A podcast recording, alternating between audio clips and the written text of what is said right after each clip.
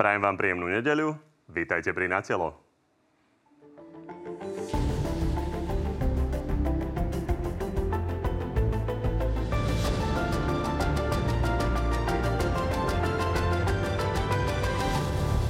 Slovensko už podpísalo dohodu s Američanmi. Prezidentka tým poverila ministra obrany Naďa. Zmluvu musí ešte odobriť parlament. Opozícia už ale chystá proti nej petíciu. K referendu o vypovedaní tejto zradcovskej zmluvy. Koaliční poslanci si pozvali Maroša Žilinku na koberec. Kritizujú ho nielen pre cestu do Moskvy. Myslím si, že toto bol najväčší omyl tejto vládnej koalície. Kopnúť si do generálneho prokurátora je in. Okrem toho máme pre vás dnes aj prieskum o tom, aká časť Slovákov chce, aby si nezaočkovaní platili náklady na liečbu a aká je naopak proti. No a našimi dnešnými hostiami sú podpredseda strany Za ľudí Juraj Šeliga. Dobrý deň. Dobrý deň, peknú nedeľu všetkým. A člen predsedníctva strany Smer Robert Kaliňák. Takisto dobrý deň. Peknú nedeľu a ďakujem za pozvanie. O tom, ktorý z oboch pánov vás presvedčil viac, môžete už od tejto chvíle ako vždy hlasovať na našej stránke tvnoviny.sk. Pani, poďme na tú zmluvu. Už sme veľa počuli od slovenských politikov, aj z toho tábora, o tom, čo si o nej myslia, ale teraz sme počuli aj od Američanov, ako to vnímajú. A toto povedal pri podpise tej dohody minister zahraničných vecí Spojených štátov Antony Blinken. The interests of the people of both of our countries. Nič v tejto dohode nevytvára permanentné americké základne alebo prítomnosť amerických vojakov na Slovensku. Zmluva plne rešpektuje slovenskú suverenitu a zákony. Pán Kaliňák, ako tomuto rozumieť, že Američania teda povedia, že nevytvára to žiadne základne, nechystajú tie základne, ale Smer hovorí, že budú tie základne. Ako tomu rozumieť? Ja si myslím, že veľmi jednoducho stačí počúvať aj to, čo povedal Antony Blinken, kedy povedal, že permanentné, čiže navždy. A tu je jasná dohoda na 10 rokov. Naozaj sa nebuduje americká základňa, že si ju vybudujú. Oni preberajú naše základne, ktoré máme. Dve konkrétne letecké, respektíve všetky. Z výnikov Prešova. A tam budú pôsobiť. Čiže v tom zozname, v tej zmluve máte jasne napísané, čo sú zariadenia americké, ktoré majú byť. A že ich prevezmú. Že nad nimi budú mať operačné riadenie. A že ich budú strážiť a budú kontrolovať vstup. To sú všetko veci, kde sa Slovenská republika svojho práva zdáva. Čiže ak to chceme popierať, a ja som už počul viackrát z vyjadrení, že veď sem žiadni Američania neprídu, tak na čo tá zmluva? A navyše jedna veľmi dôležitá vec, vám chcem povedať, že tá zmluva má veľmi vážny problém aj ústavný. A práve preto si myslím, že mala pani prezidentka jednoznačne to na ústavný súd, tak ako ju vyzývali aj odborníci, pretože v našej ústave, tým, že tam posúvame čas práv, či už je to otázka jurisdikcie, alebo to otázka kontroly, vydávania licencií niektorých a podobne, tak to nám ústava neumožňuje. A tá ústava hovorí jasne v článku 7 odsek 2, že vzdať sa niektorých práv môžeme len v prospech Európskej únie a európskych spoločenstiev a nikde inde. Čiže buď sme mali upraviť ústavu predtým, alebo tu máme ústavu, máme zmluvu, ktorá má veľmi zásadný problém s ústavou a myslím si, že práve to, čo v tejto chvíli naznačujeme, že tá nie je vôbec použiteľná, je proste pravda. No, tieto vaše posledné výroky samozrejme vidia inak iní právnici, ale necháme zareagovať pána Šeligu. Pán Šeliga, základ je v tom, čo hovorí pán Kaliňák. Ak sa nič nejde udiať, tak takú zmluvu by sme asi nepotrebovali. Tá zmluva je štandardnou zmluvou, ktorú má 23 krajín, ktoré sú v NATO. Tá zmluva, konec koncov aj tej interpretačnej doložke, je jasne uvedené, že rozvíja naše spojenectvo so Spojenými štátmi, ktorého základ je v základnej zmluve v NATO. To, čo hovorí pán Kaliňák, je zavádzanie, pretože on môže spomínať článok 7 odsek 2 ústavy. Ja mu odporúčam si prečítať článok 7 odsek 4 a 5. Táto zmluva je podriadená Ústave Slovenskej republiky. To znamená, nemá prednosť pred Ústavou Slovenskej republiky. A znamená len to, že sme sa dohodli na určitom okruhu, súvisí to samozrejme aj s letiskami, kde budeme intenzívnejšie spolupracovať. Ale akékoľvek základne, akákoľvek prítomnosť cudzích vojsk na našom území podlieha súhlasu Národnej rade Slovenskej republiky. Takto to je. A všetko ostatné okolo toho je...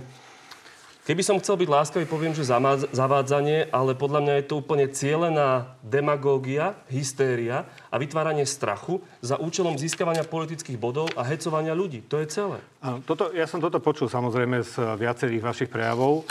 aj o tom, že vlastne tam potrebujeme vlastne pumpu na stíhačky vybudovať a doteraz asi lietali na slnečné kolektory tie naše stíhačky, čo doteraz tam máme. Doteraz sme mali ruské, aby majú iný benzín. Podstatné je to. Ja si spomínam na debatu za vašej vlády a spomínam si na podzemný sklad palív, že sa diskutoval už vtedy.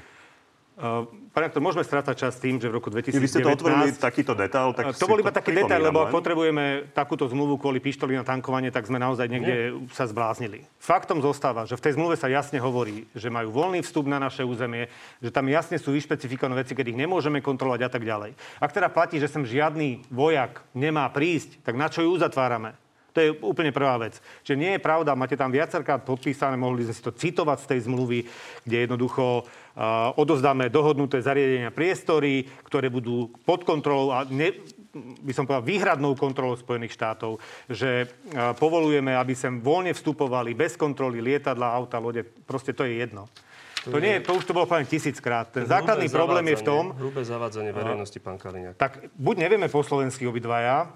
Podľa mňa výskôr, možno v tomto na podporu prípade. Týchto činností Slovenská republika opravňuje ozbrojené síly vykonávať kontrolu vstupu na dohodnutých zariadeniach, či čo to budú vykonávať ako malajskí vojaci alebo americkí, keď USA chce kontrolovať vstup. A vykladáme tú zmluvu v kontexte celého právneho poriadku, v kontexte na použitie a medzinárodných dohovorov, ktoré nás viažú. Základný problém je v tom, že zmluvu. Ja som znechal dohovor. Nebuďte nervózni, len dopoviem a potom môžete reagovať. Ja rád budem s vami diskutovať, len prosím, buďme korektní, koniec koncov obidvaja sme právnici. Vy ste trošku dlhšie v tej politike, tak možno právo vnímate viac po svojom, ale vykladajme to v kontexte. Aj ústavy, aj medzinárodných zmluv. A tam áno, čítajme len prosím v tom kontexte. V tom je ten váš hlboký omyl, pán kolega. Tým, čo v útorok urobíte, dáte generálny súhlas na vstup, pretože schválite zmluvu, ktorá to predpokladá. To je ten súhlas, o ktorom sa bavíme. A teraz, či si to vy budete súhlasiť predtým a potom nič nemení na veci, že ste urobili zmluvu, ktorá je teda naozaj maximálne nevýhodná a nemusíme sa o tom sporiť. Hlavný problém je, že odovzdávate čas práv, čo nám ústava nedovoluje. To je najväčší problém. A o tom mal ústavný súd rozhodnúť. Všetky tie veci, ktoré sa okolo tej zmluvy diali, o tom, že sa dala do pripomienkového konania pred Vianocami, aby o tom nikto nevidel, tak ako to máte v tom komunikačnom manuále, ktoré vám rozdalo Ministerstvo zahraničných vecí. Ja všetko, čo sa vlastne udialo potom, ako sa majú vyhovárať na to, čo ste vlastne vypovedali. Ja vás poviem jednu vec. Aby sme neotvárali stále novú a novú. Dobre, tak posledná poznámka, dobre? Posledná poznámka k tomu. Češi zmluvu nemajú. A častokrát sa na nich odvolávame. Je to pravda, nemajú. Rokovali oni, rokovali, uzavreli, neuzavreli. Nová česká vláda ale má záujem, podľa prvých signálov. Nech sa páči, môžu v tom pokračovať. Ale v každom prípade ju nemá. Čo je rozhodujúce, maďari, že Vrbietice boli prečo atakované? Práve preto, že sa odtiaľ dodávali zbrane na Ukrajinu. To sú konkrétne fakty, pre ktoré sme mali podrobiť tú zmluvu v dlhej diskusii. Pripraviť aj to, aby sme vedeli, prečo má problémy alebo nemá problémy s ústavou. Tam je také množstvo pochybení, ktoré nie je možné akceptovať. A navyše, ak tá zmluva má platiť nejaké dlhšie roky, tak samozrejme poskytujeme nášmu partnerovi, Spojeným štátom, zmluvu, ktorá vlastne nemusí prežiť. Už nevyvážená zmluva nikdy nefunguje. Lebo dlhšie nerozprávala. Pán Šeliga, konkrétna otázka, lebo neodpovedali ste nám zatiaľ, že teda tú zmluvu podpisujeme na to, aby sa niečo udialo. Asi nie, aby sa nič neudialo. Takže čo majú občania čakať? Týka sa to sliača a kuchyne. Bude sa tam pohybovať 10 amerických vojakov, 100 amerických vojakov, 1000 amerických vojakov. Bude sa tam takto. V prvom rade tá zmluva, to, čo som povedal, posilňuje našu spoluprácu.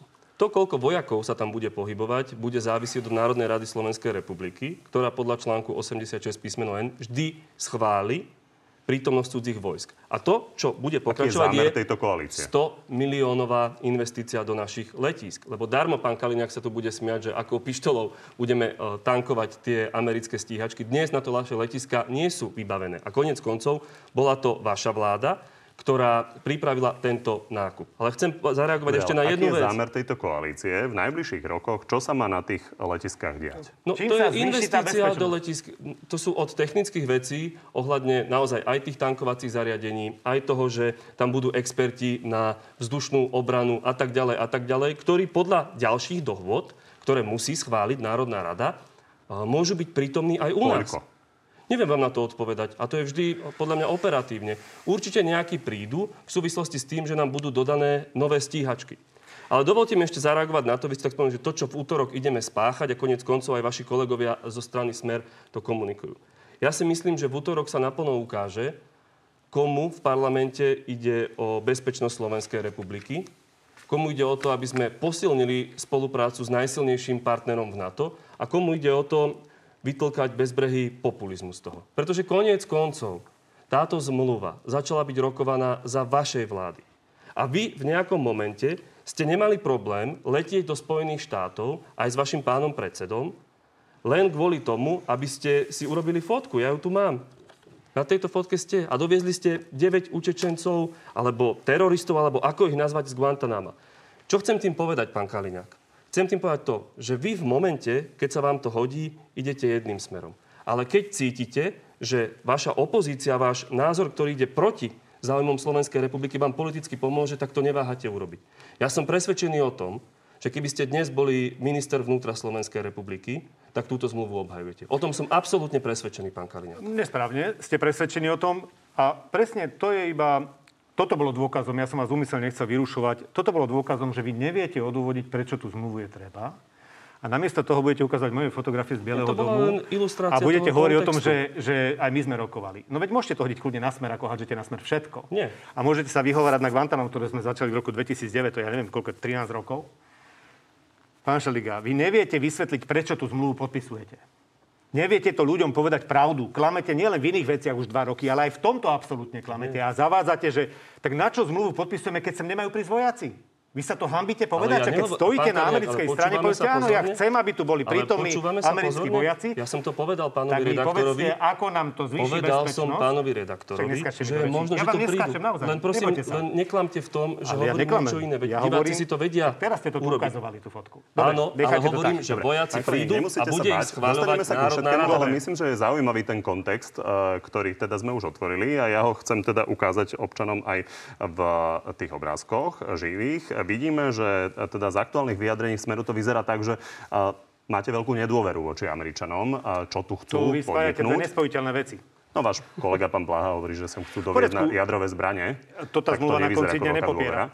Ja len chcem pripomenúť pre kontext, že keď ste referovali o tej návšteve v parlamente, ktorú ste absolvovali s pánom Obamom a napokon aj s terajším prezidentom Bidenom, ktorý bol vtedy viceprezidentom, tak ste hovorili, že Robert Fico v Bielom dome zdôraznil, že za pozitívny vývoj Strednej Európe vďačíme vo veľkej miere Spojeným štátom. Slovensko a Spojené štáty sú priatelia, partneri a spojenci. A pán Fico podľa vás tiež dodal, že vyzýva Spojené štáty, aby pokračovali v aktívnej účasti vo formovaní európskej bezpečnosti, vrátane politiky otvorených dverí. Takže vy ste sa sklamali v Spojených štátoch a už im nedôverujete? Alebo ako to vôbec nie je pravda. Ja neviem, akože, čo sa tu snažíte týmto obrázkom ukázať, ale fakt je ten, že Spojené štáty poslali zmluvu a naši bez toho, aby ju pripomienkovali, podpísali so všetkými. Ja si myslím, že Američania sú prekvapení. Ale čo ja hovorím je, že tá zmluva nie je v súlade s našou ústavou. Je problém, že snaží sa obchádzať zákony tak, ako obchádzajú všetko. Keď ich varujeme, že dajte si pozor, keď začali robiť opatrenia, hovoríme, sú protiústavné. Nie, to vy sa v tom nevyznáte, vytlkáte politické body, toto stále hovorili. A potom ústavný súd rozhodne, že štátna karanténa bola protiústavná. A to je tento istý prípad. My len upozorníme na to, že to je zle, že to chceli spytlikovať za 2 týždne, aj sa to tak stalo. A hrnú sa niekam, nevedia vysvetliť, na čo tá zmluva je. Prečo práve teraz je ten stres? Prečo nemáme čas na to, aby sme to poriadne vydiskutovali? A nech nám odôvodnia, čím konkrétnym sa zvýši naša bezpečnosť. Pretože my sme členskou krajinou NATO.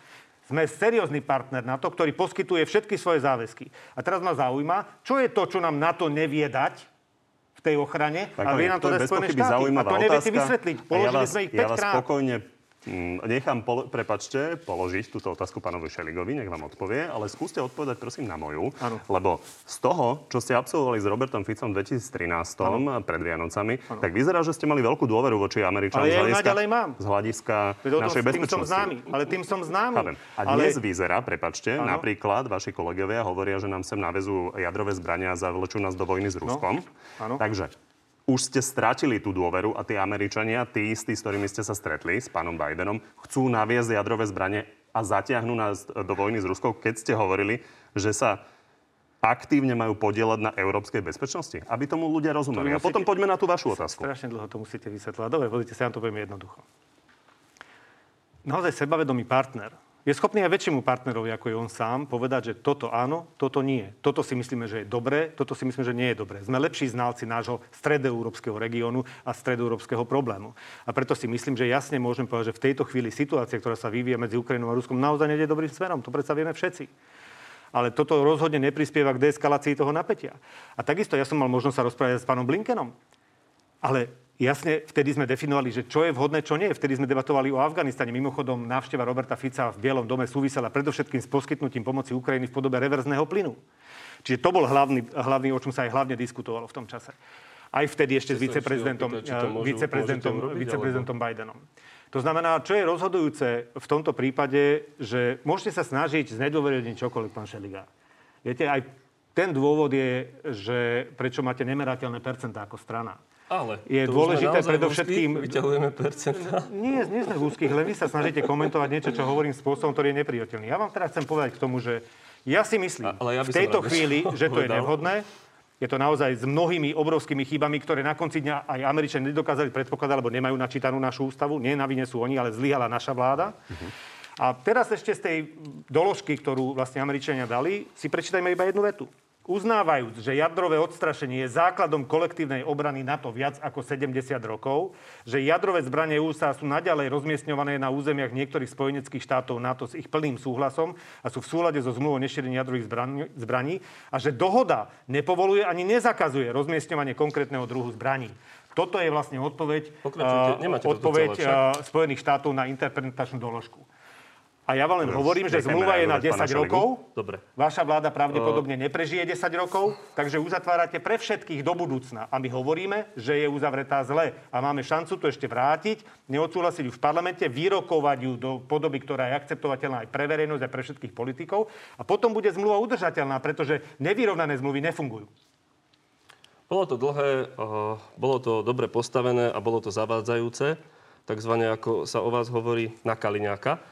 Ale čo hovorí článok 86 písmeno M ústavy? No. Že Národná rada, jedine Národná rada, vždy bez ohľadu na to, akú máme podpísanú s kým zmluvu, schvaľuje prístup vojakov na naše územie. Bodka. A čo sa týka tohto, čo pán Kaliňák... Čo chcel povedať pán Kaliňák tou interpretačnou doložkou, on ho nedočítal. Jednoducho vytiahol si z kontextu. Ďalej, keby ste čítali celú tú interpretačnú doložku zo strany Spojených štátov, je napísané, že nemajú záujem tu umiestňovať žiadne jadrové zbrane. Bodka. Žiadne základne. Bodka. My sme viazaní medzinárodným dohovorom, ktorý zakazuje Slovenskej republike, respektíve Slovenská republika sa mu hlási. Nebudú tu žiadne jadrové zbrane. A tá zmluva je dôležitá aj preto, že jasne celému svetu ukazuje, kde Slovensko stojí a kto pomáha, ešte nad rámec NATO, kto pomáha Slovenskej republike brániť vzdušný priestor.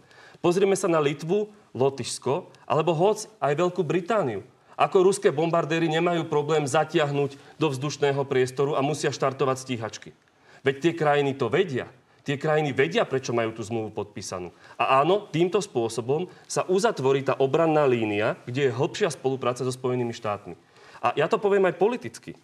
Ak si máme vybrať, s kým prehlbíme spoluprácu, tak si prosím vyberme silného a strategického partnera. Veď my máme skúsenosti s tým, čo sa tu dialo za tých 100 rokov. Dobre, aby sme nenechávali nezodpovedané niektoré veci, ešte si pripomeňme to Guantanamo, vyjadril sa k tomu Boris Kollár.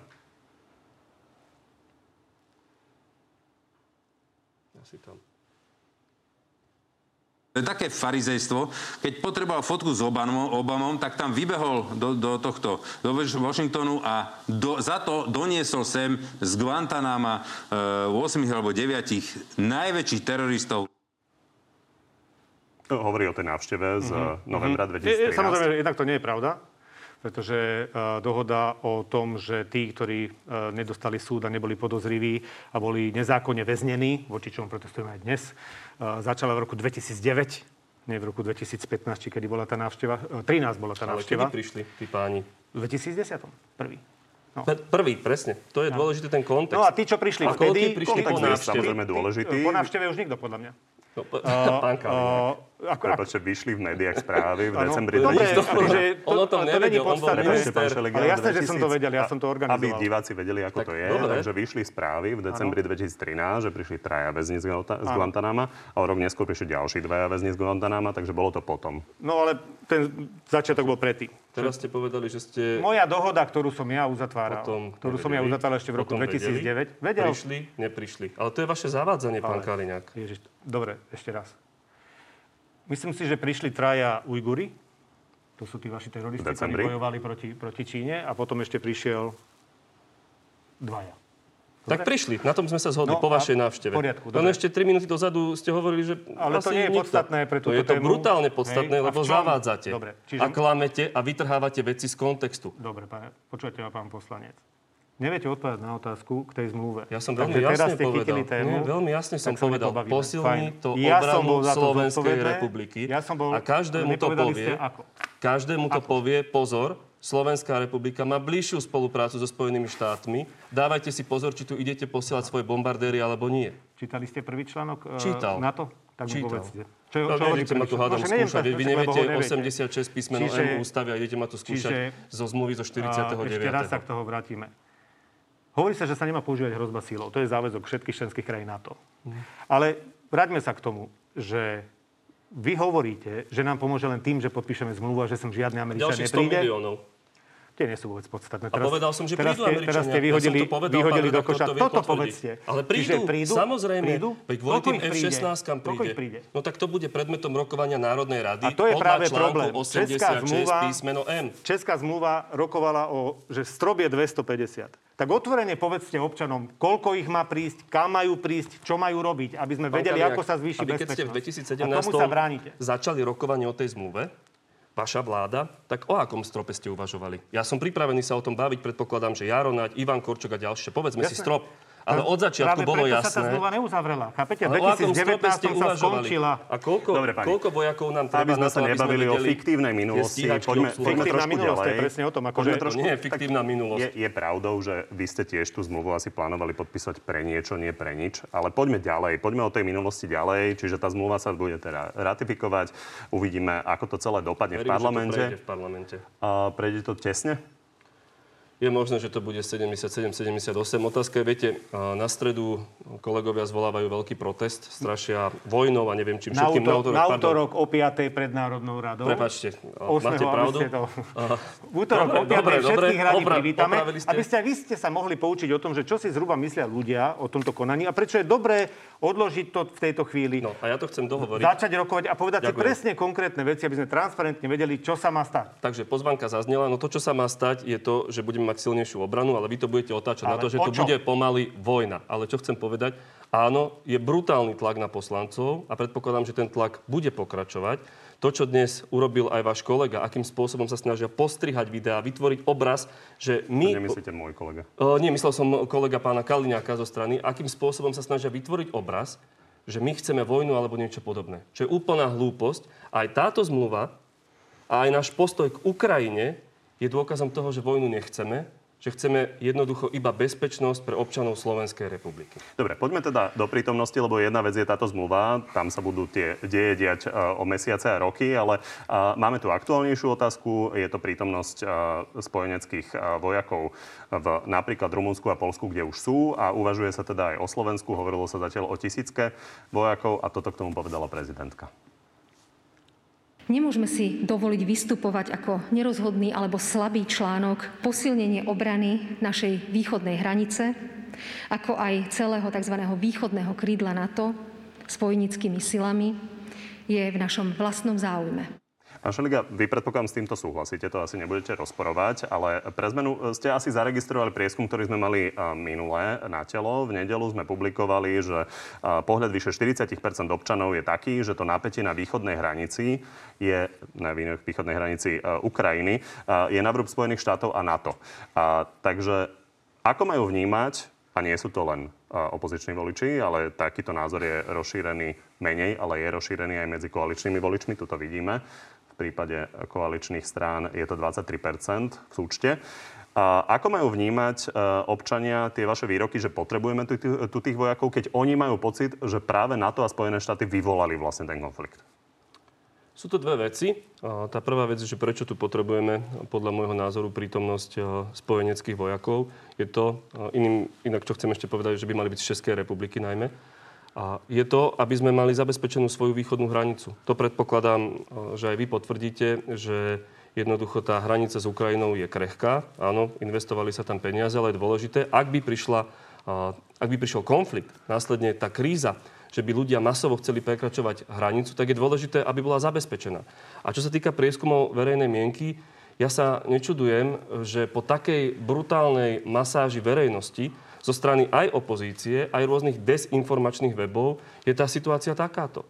Tu si myslím, že je naozaj na zamyslenie, aby sme sa vrátili k tomu, že vytvoríme splnomocnenca vlády alebo určitý úrad, ktorý bude bojovať s dezinformáciami.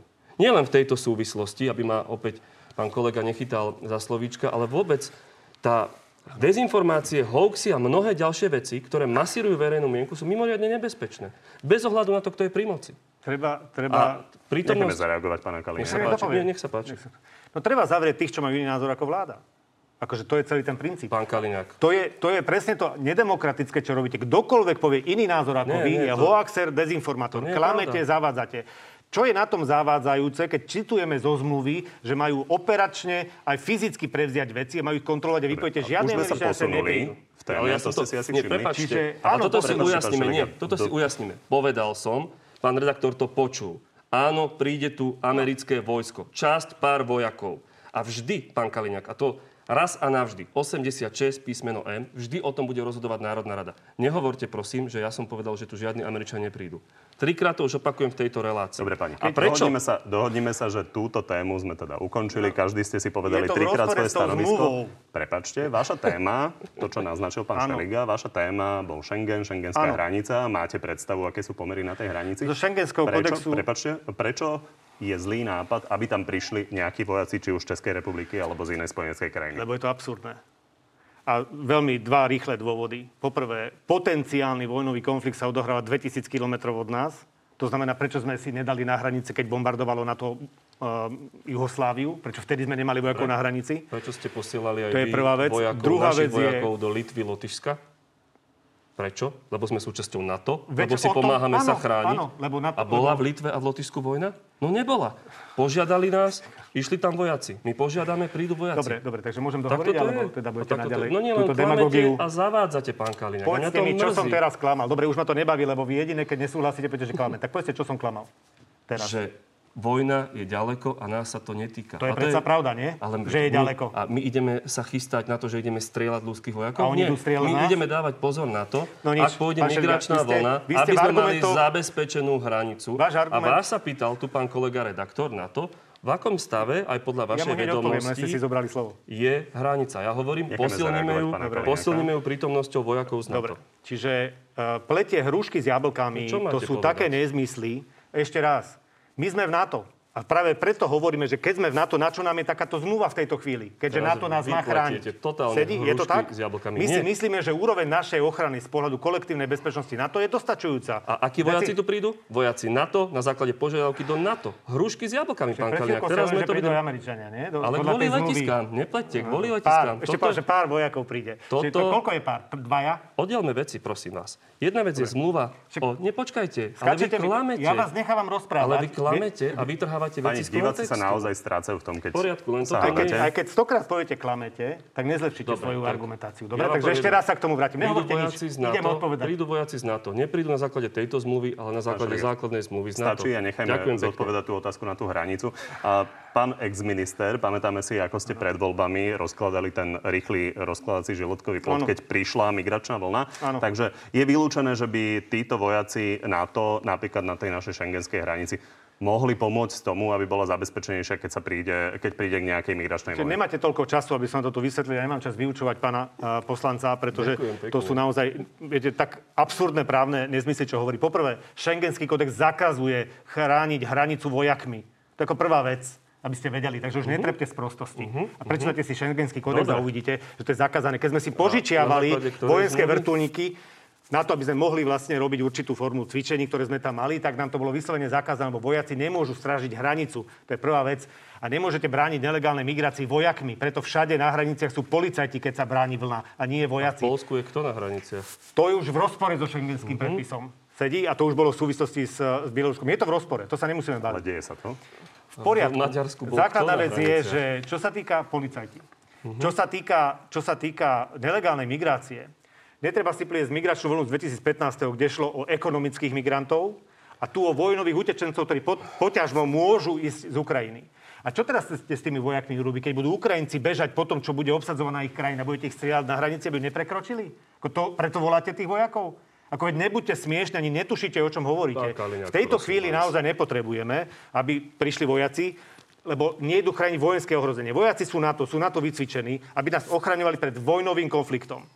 A vojnový konflikt je geograficky od nás tak vzdialený, že na to je naozaj dostatok času a možno sú o mnoho bližšie krajiny, lebo napríklad Litva, Lotyšsko, Estonsko priamo hraničí s Ruskou federáciou. Takže tam pochopiteľne, keďže nemali vlastné vzdušné sily, tak sa im poskytovali všetky typy pomoci v rámci zmluvy NATO. A to aj my môžeme urobiť, keď naozaj hrozba bude. A nehovorte ľuďom, že dnes je tu hrozba vojny, ktorá ohrozí Slovensko. Hrozba vojny a ohrozí Slovensko. Už len poslednú otázku, aby tomu všetci diváci rozumeli, lebo možno výroky vašich kolegov môžu byť trošku iné, a čiže to nepovažujete za nejaké vojnové štvanie, že pošleme my pošleme vojakov do Pobaltia a že sa pomáha Pobaltiu? To je v rámci zmluvy NATO. Teraz tu debatujete o Ukrajine, kam sa posielajú zbranie a vlastne zvyšuje sa to napätie, ktoré má byť. Ja hovorím, že dneska je zvyšovaním napätia obsadzovanie pohraničných oblastí vojakmi navyše. To je zvyšovanie napätia a nejaké iné vysvetlenie to nemá. Vy ste veľmi rýchlo odsunuli tú otázku toho názoru verejnosti, že teda má pocit, že Spojené štáty a NATO sú spoluvytvárateľom toho konfliktu, že za to môže opozícia. Ale keď povedali ste, že opozícia svojimi výrokmi. Ale chcem dodať, že napríklad, keď diváci počúvajú, že ukrajinský prezident Zelenský hovorí, že ruská invázia síce hrozí, ale nehrozí bezprostredne v priebehu dní.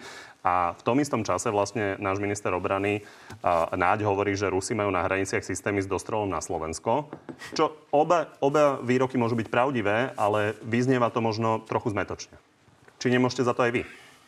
Pozrite, pán redaktor, tá situácia sa vyvíja každý deň. Myslím, že včera alebo predvčerom boli z Sibíru stiahnuté stíhačky do Bieloruska, aby podľa prezidenta Lukašenka mohli trénovať prípadný obranno-útočný, alebo nepamätám si presne ten citát, ale jednoducho situáciu na hraniciach medzi Bieloruskom a Ukrajinou. To znamená, že našou povinnosťou je sa pripravovať. Ale chcem sa vrátiť k tomu prieskumu verejnej mienky. Vám prídu adekvátne vzhľadom na výroky napríklad ukrajinského prezidenta? Má katalóg informácií, ktoré nemáme nikto z nás troch k dispozícii. A ja mu verím v tom, že nejakým spôsobom nezavádzal. On má k dispozícii veci, ktoré my nemáme a podľa toho hovorí verejnosti, čo jej môže povedať. A verí mu, že robí všetko preto, aby zabezpečil väčšiu bezpečnosť Slovenska. A k tomu prieskumu verejnej mienky som rád, že to vraciate späť, pretože pozrite, sú situácie, keď sa politik musí rozhodnúť podľa toho, že či ide po vlne verejnej mienky, alebo sa správa štáticky a chce zabezpečiť obranu a chce byť zodpovedný. Lebo keď tu príde vojna, ja verím, že nikdy nepríde. Keby náhodou sa spustila brutálna, masívna, jednoducho utečenecká kríza, Slováci sa nebudú pozerať 2 mesiace dozadu, že takto sme mali prieskum verejnej mienky. Otočia sa na vládu, otočia sa na parlament a povedia, ako ste nás pripravili, čo ste urobili. A pán Kaliňák bude prvý ako bývalý minister a povie, podcenili to. Absolútne podcenené, nezvládnuté. Dobre. Toto je dôležité. Páni, poďme o tej zahraničnej politickej rovine. A práve týmto sa zvyšuje to napätie. Namiesto toho, aby sa deeskaloval ten konflikt, tak sa zvyšuje napätie poslaním vojakov, posielaním zbraní na Ukrajinu, všetkých možných vecí. Viete, strategický partner pre nás je aj Nemecko. Prečo nemáme DCA s Nemeckom? Takisto je strategický partner, lebo povedia, že v rámci NATO to nie je treba. Tieto zavádzania, ktoré stále hovoria o tom, že idú na nás teraz, čo to povedal, že dostreli až na Slovensko, to je prevá úbohé. To nie je presná citácia. Hovoril, že majú zbraňové systémy s dosahom na Slovensko. Čiže naša stíhačka doletí do Ruska. Je zodpovedné sa pripravovať? Je zodpovedné plánovať? Je. Ja verím, že vojna nebude. V tomto máme zhodu. Že vojna nebude, obidvaja tomu veríme. Akurát podľa mňa my, čo sme pri moci, táto vládna garnitúra, musí robiť všetko preto, aby bola zaistená bezpečnosť Slovenskej republiky. Dobre, povedzte mi, ešte jednu vec. Vy kvôli utečencom, ktorí išli tou južnou trasou, ste rozťahovali žiletkový plot a robili ste manévre. Tak my kvôli tomu, že Rusi majú cez 100 000 vojakov na ukrajinsko-ruskej hranici, že stíhačky prišli do Bieloruska. Máme sedieť so založenými rukami? Veď popierate sám seba, pán Kaliňák. Vy na niečo, čo dobre, ani tu nebolo. Pána Kaliňáka, poďme ďalej. To je presne toto, prečo ste neskúsení a nerozumiete sa tomu. Tá utečenská vlna bola v Maďarsku 20 kilometrov od nás, keď my sme už stihli zareagovať tak, aby sa nepreliala na Slovensko. Bola tu vedľa. Až bude ruský vojak v Užhorode. Tak už bude neskoro.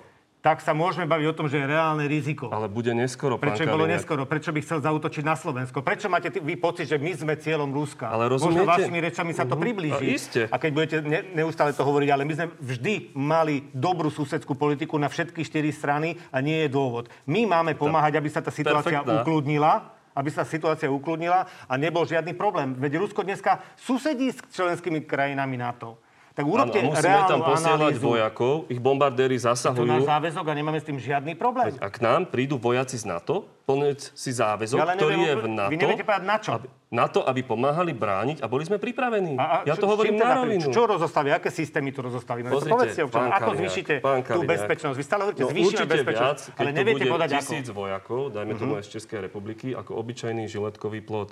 Úlohou zodpovednej vlády je sa pripravovať na najhoršie, dúfajúc v to, že tu najhoršie nebude. A darmo budete... Dobre, pani, už cyklíme, naozaj poďme od tej medzinárodnoprávnej roviny do tej právnej, ktorá je vám naozaj blízka obom. Smer totiž chystá nové referendum, keďže to posledné vlastne neprešlo cez ústavný súd. A tentoraz majú byť 3 otázky, tretia sa vraj ešte rieši, to má byť nejaká sociálna. A prvé 2 sú ale vraj jasné, toto hovorí Robert Fico. Prvá otázka sa týka zmeny ústavy kvôli voľbám predčasným. Druhá otázka sa bude týkať vypovedania tejto nezmyselnej zradcovskej zmluvy o amerických základniach. Tak nejak, ak som pozorne počúval, tak sa zdá, že ste dali vlastne napokon za pravdu prezidentka? Nerozumiem.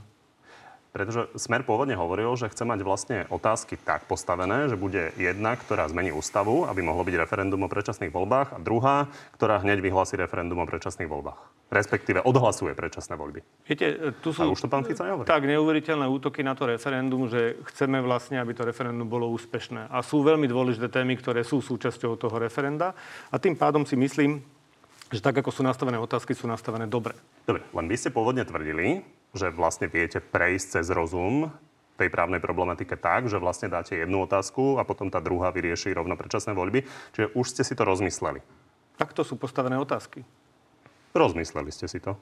Neviem. Aby občania vedeli, keď budú podpisovať to referendum, že či podpisujú referendum za predčasné voľby, alebo za zmenu ústavy. Aby bola zmena ústavy v predčasných voľbách. Možná, a takisto platí, že sa majú vyjadriť samotnej zmluve a k jej účinnosti. Tomu rozumiem, ale keď budú podpisovať tú petíciu, tak to nebude za predčasné voľby, ale za zmenu ústavy, aby mohli byť predčasné voľby. Aby mohli byť predčasné voľby, áno. Čiže potom by muselo byť ďalšie referendum. To je celý marketing. Je to... Viete, naozaj, že keď sa tomu úplne nerozumiete, ťažko je s vami diskutovať, pán kolega. Tieto ad hominem máme málo percent, nerozumiem sa tomu a ešte som mladší a ešte ste Andreja Kisku ste nevyťahli. To vám môžem zavidieť, ten prínáraz za chvíľu. Ale kanonáda smeruje na túto tému. Čo je dôležité povedať, že aj parlament v dnešnej chvíli má bránené, aby mohol urobiť predčasné voľby. Takže budú otázky, keď si ich prečítate, všetko pochopíte. Myslím si, že to všetko bude obsahovať tá jedna. Ja sa snažím, aby to pochopili diváci už tu, keďže tu máme právneho experta Smeru. Takže pochopili sme, že bude, ako to bude. Pán Šeliga, vás sa chcem len dopýtať, keďže okolo prejavu prezidentky, a teda s tým súvisí vlastne aj táto téma, ten prejav sme už čiastočne počuli a mal ho písať pán Valášek, respektíve portál Refresher zistil, že vo vlastnostiach toho dokumentu sa vyskytol ako autor. A je to teda dnes člen Progresívneho Slovenska. Palác to vysvetľoval týmto spôsobom, toto je hovorca prezidentky. On teda nemal nič spoločné s tým vyhlásením. Nie. Lebo on tvrdí, že on to konzultoval s ňou aj s pani prezidentkou túto tému všeobecne. Pre mňa je to naozaj iba o tom, že využili na to jeden počítač. Je to v poriadku? Dovolte mi ešte zareagovať na to referendum, pretože to, to je podstatne vážnejšie. Musíme stihnúť prieskum, takže naozaj krátko.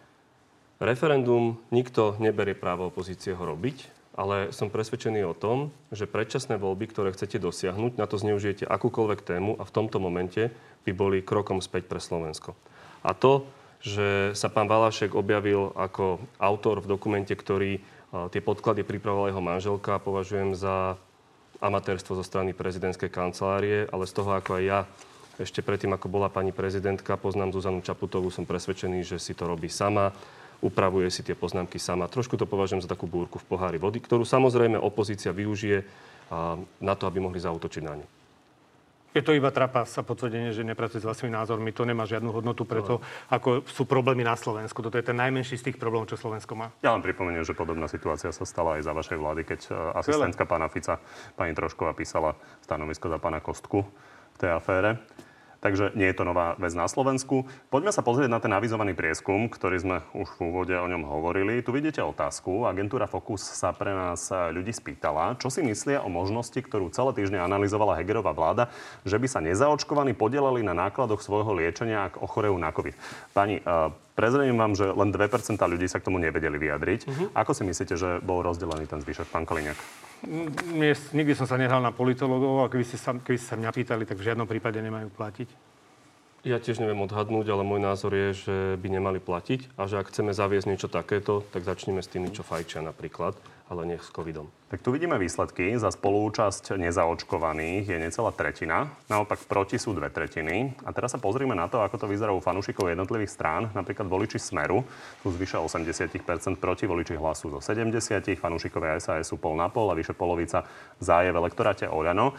A ešte si ukážeme, ako to vyzerá, keď spojíme dokopy všetkých voličov vládnych strán a všetkých voličov opozície. Vidíme, že v prvom prípade je za 46% a proti 51% a v druhom je za 15% a proti 80%.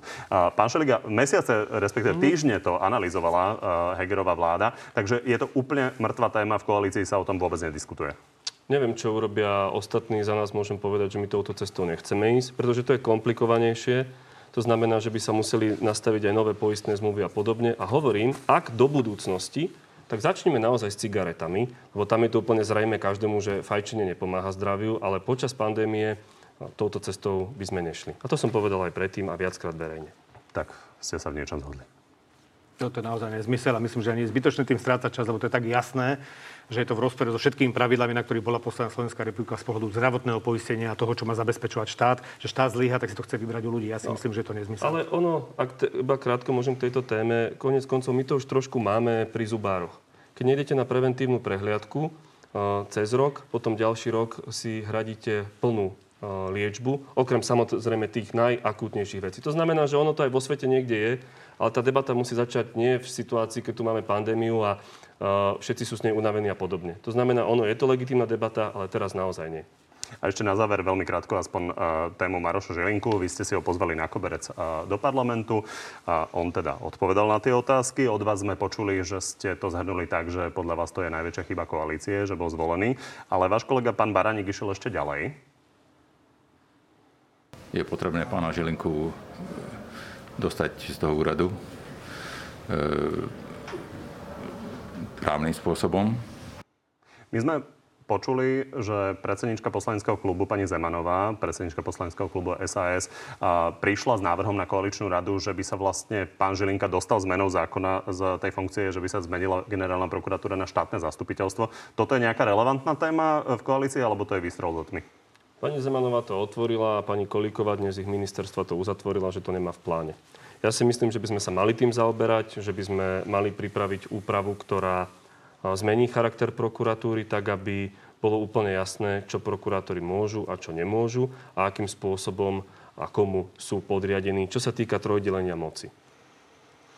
Osobne si myslím, že je to len reakcia na to, že neskáče generálny prokurátor ako koalícia píska. Tu máme 13 ústavných rozhodnutí o tom, že súčasným konaním orgánov činných v trestnom konaní, tie spriaznené, myslím, NAKA, špeciálna prokuratúra, niektorí sudcovia porušili ľudské práva ľudí.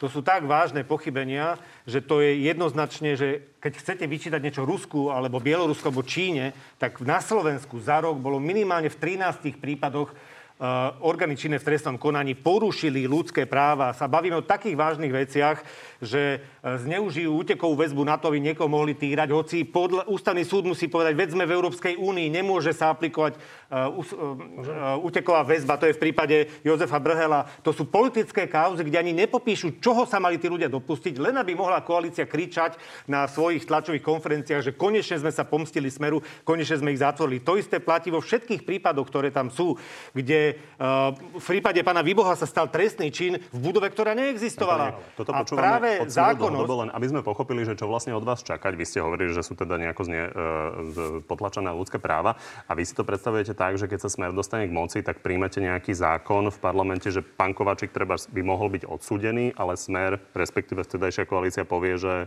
je nevinný. Ja si nemyslím, že súd môže odsúdiť takýmto spôsobom Kováčika, pretože tam sú tak, lebo sú porušované ľudské práva, to súdy nevedia. Budú existovať určite veci, kedy sa budú prekontrolovať všetky jednotlivé spisy, kde došlo k výmyslom, kde došlo k porušovaniu, veď sú vedené trestné konania. My nemáme generálneho prokurátora. Generálneho prokurátora zvolilo 132. 132 poslancov, aj vy ste za ňou hlasovali, pán poslanec. Ja som za ňou nehlasoval v žiadnom prípade. Tak, vy ste nemuseli, ale v každom prípade ste vešte. Môžem reagovať? Čiže 132 poslancov za ňou, dokončím iba, 132 poslancov za ňou hlasovali. 13 rozsudkov o tom, že porušujete ľudské práva, ďalšie rozsudky, že porušujete aj práva ostatných ľudí. Ale, to sa nedá obísť. Určite sa nechcete vyhnúť konkrétnej odpovedi, takže bolo by to zmenou zákona? Čo myslíte? Bol zákon, ktorý by povedal, že pán Kováčik je nevinný? Určite nie. Budú skontrolované všetky prípady nánovo prešetrené. To sa tu dávno hovorilo. Pán Šeliga, záverečná reakcia. 190 sťažností išlo minulý rok na ústavný súd. 13 povedal, že bol porušené procesné práva. A viete, koľko z nich? Lebo keby som išiel touto základné logikou... Základné ľudské práva bolo porušené, pán Šeliga. Viete, koľko z nich rozhodovala Ľubica Lašáková? 6. Vaša logika je, že naša vláda všetko ovplyvňuje. Matovič, Lipšic a ďalší, všetko proste zorganizované. Tak ja by som povedal, keby som použil túto logiku, že pani Lašáková... Pardon? Nemysleli ste ex-ministerku kultúry, ale bývalú podpredsedničku. Áno, prepáčte, nie Ľubica. Áno, ďakujem. O ústavnom súde, že touto logikou vaša bývalá stranická kolegyňa rozhoduje vo váš prospech. To, čo tu chystá Smer po voľbách, znamená, že sa budú snažiť očistiť všetkých, ktorí boli obžalovaní, ktorí boli odsúdení. Politické procesy tu nie sú. A prečo pán Žilinka nedal 363 pánovi Brheľovi? Prečo nedal Brheľovi? Prečo nedal Výbohovi? Prečo nedal Kažimírovi? Prečo nedal ďalším? Tak bolo to nezákonné, alebo to nebolo zákonné? Bolo to nezákonné, alebo to nebolo? Nebudem skrývať, citujem vás. Musím vás prerušiť, máme poslednú minútu a určite by ste nechceli prísť o otázky, áno, nie. Takže poďme do záverečnej. V každom prípade robíte politické procesy. Vámi, pán Kaliňák. Prezidentka Zuzana Čaputová avizovala, že zvažuje žalobu proti politikom, ktorí označujú za americkú agentku. Ak zažaluje Roberta Fica, budete ho osobne zastupovať? Určite a veľmi doporučujem aj podala tú žalobu, aby sa pravda na súde ukázala. Pán Šeliga, ostro ste kritizovali súdnu mapu. O pár dní o nej bude rokovať parlament. Váš odhad. Prejde Márii Kolíkovej reforma justície? Podľa mňa časť. Na rozdiel od vašich viacerých kolegov v Smere ste proti covidu zaočkovaní. Odporúčili by ste ľuďom, aby sa pre vlnu Omikron nechali pichnúť treťou posilňujúcou dávkou? Nie. V poslednej voľbe detskej ombudsmanky ste dali hlas konzervatívnej poslankyni Oľano Kataríne Hatrákovej. Zahlasujete za ňu opäť? Nie. Smer sústavne vyzýva Hlas, aby s ním vytvoril spoločný opozičný blok. Vy poznáte Petra Pellegriniho dobre. Myslíte si, že keď si bude môcť vybrať, či bude vo vláde s Richardom Sulíkom alebo s Robertom Ficom, vyberie si Roberta Fica? Peter Pellegrini vždy počúval aj hlas svojich voličov a voliči to hovorí jasne, že chcú, aby takýto blok vznikol. Váš odhad. No, áno. Predčasom ste zvažovali kandidatúru za predsedu Za ľudí. Ste už spokojní s tým, ako vedie stranu Veronika Remišová? Neplánujem kandidovať. Ste spokojní s tým, ako vedie stranu? Je pani predsednička, trošku sme sa posunuli, je v ťažkej situácii. Poďme na divácké otázky, začnem Martinom na pána Kaliňáka. Na jednej z uniknutých nahrávok z chaty je Robert Fico informovaný, že Kočner bol nahnevaný a takmer začal vypovedať, pretože váš synovec vo videu ho prirovnal k Makovi. Skúste odpovedať jednoducho áno, nie. Je podľa vás Marián Kočner zločinec a mafián? To o tom rozhodujú súdy, nie. Čo to vedal? Odkázali by ste mu, nech v kľude vypovedá v hociakej protiprávnej činnosti, o ktorej má vedomosť, pretože je to jeho občianska povinnosť? Áno. A pán Šeliga, Ján, necíti sa pán Šeliga trápne, respektíve či nepreháňa svoju kritiku voči doktorovi Žilinkovi? Veď doktor Žilinka je v oblasti vedomosti, skúsenosti ako je hierarchie právnej vedy a postavenia úplne inde ako sám Šeliga. Nie, vôbec nie. Ja sa snažím pýtať právne otázky pána Žilinku, skôr ma mrzí spôsob, ako mi odpovedá. Ja nemám problém prijať právny názor niekoho iného, keď ma o ňom presvedčí. Ale pán Žilinka nás dostal do situácie, že vy položíte otázku a on to častokrát, žiaľ Bohu, už považuje, ako keby ste chceli na neho zaútočiť. Katarína, aký mediálny rečnícky tréning má za sebou, že dokáže s istotou zahovoriť prakticky hocičo? To Ja? Žiadny. Ja hovorím realitu, veď kedykoľvek sa nechám konfrontovať a tu s pánom Šeligom, že kedy som nepovedal pravdu. Dnes v relácii, keď ste povedali, že hovorím, že tu žiadne Američania neprídu. Povedal som predtým, že prídu. Lucia, za akú stranu plánuje kandidovať v najbližších parlamentných voľbách? Vôbec nad tým nerozmýšľam. Úplne otvorene hovorím, že je tu aj možnosť, že nebudem pokračovať v politike. Ja sa sústredím na to, že som tu a teraz. Preto mi je, ak teda môžem, niekedy také humorné, že kolegovia z opozície mi vyčítajú, že máme málo percent. V poriadku, ale ja som proste zvolený na 4 roky a robím najlepšie podľa svojho vedomia a svedomia. Inka, čo za obchod urobil pán Kaliňák s GP Žilinkom, že ten zmietol zo stola škandalózny únos Vietnamca, na ktorom sa podľa dodnes nevyjasnených okolností ako minister vnútra podielal? To je jedna z lží, na ktorom je postavená celá kampaň vlastne opozície ešte pred voľbami aj teraz. To je len jeden príklad z tých viacerých, prečo sú dnes politické procesy vedené, lebo ich nevedia nejakým spôsobom dokázať. Vo kauze Vietnamec nemecká prokuratúra, nemeckí vyšetrovatelia povedali, že s tým Slovenská republika nemá nič spoločné a pán Žilinka nič nezmietol zo stola, len sa mohol prižať faktov, lebo taký neexistuje. Je to výmysel denníka N, ktorý si pomýlil dve návštevy a snažil sa dokopiť nejaké nezmyselné argumenty. Aj tu nadávali Žilinkovi, tak neviem, či aj pán Šeliga, aby som ho neurazil, proste, že zamietol niečo pod koberec. Nemecká prokuratúra rozhodla. A chcem podozrievať nemeckú prokuratúru, že sme s ňou niečo my robili. Je to taká istá kauza, v akých sú aj vedené tieto politické procesy, sú proste vymyslené tie veci bez dôkazov a ústavný súd postupne potvrdí vo všetkých veciach, že boli porušené základné ľudské práva. Aby bola možno spokojnejšia, čiže nikdy ste s pánom Žilinkom o kauze Vietnamu nehovorili? Ale nemecký súd, ja len teda krátko, už nie sme v tom plnom vysielaní, zároveň povedal, že áno, pán Vietnamec, ktorého meno teraz neviem, bol nezákonným spôsobom odpravený, teda transportovaný z Nemeckej republiky. Prokuratúra povedala jedno, ale aj súd povedal druhé. Že v tomto je naozaj... Vy ste majster v tom, že vy to viete vytiahnuť to, čo sa vám hodí a ostatný kontext dáte bokom. A podľa mňa pre celé pochopenie tej situácie je dôležitý aj kontext.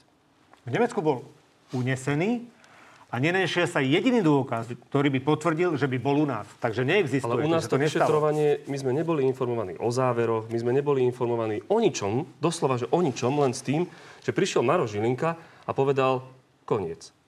A čo je dôležité pre verejnosť, je to, že sa postaví, a to ja vyčítam hlavne pánovi Žilinkovi, že sa postaví a povie, toto sú skutočnosti, toto je môj právny názor a toto je záver z toho. A verejnosť áno, čas nebude súhlasiť, čas bude súhlasiť, ale má šancu to aspoň pochopiť. Dobre. My pri tom Vietnamcovi dnes... Teraz sa dostanem k tomu zavádzaniu.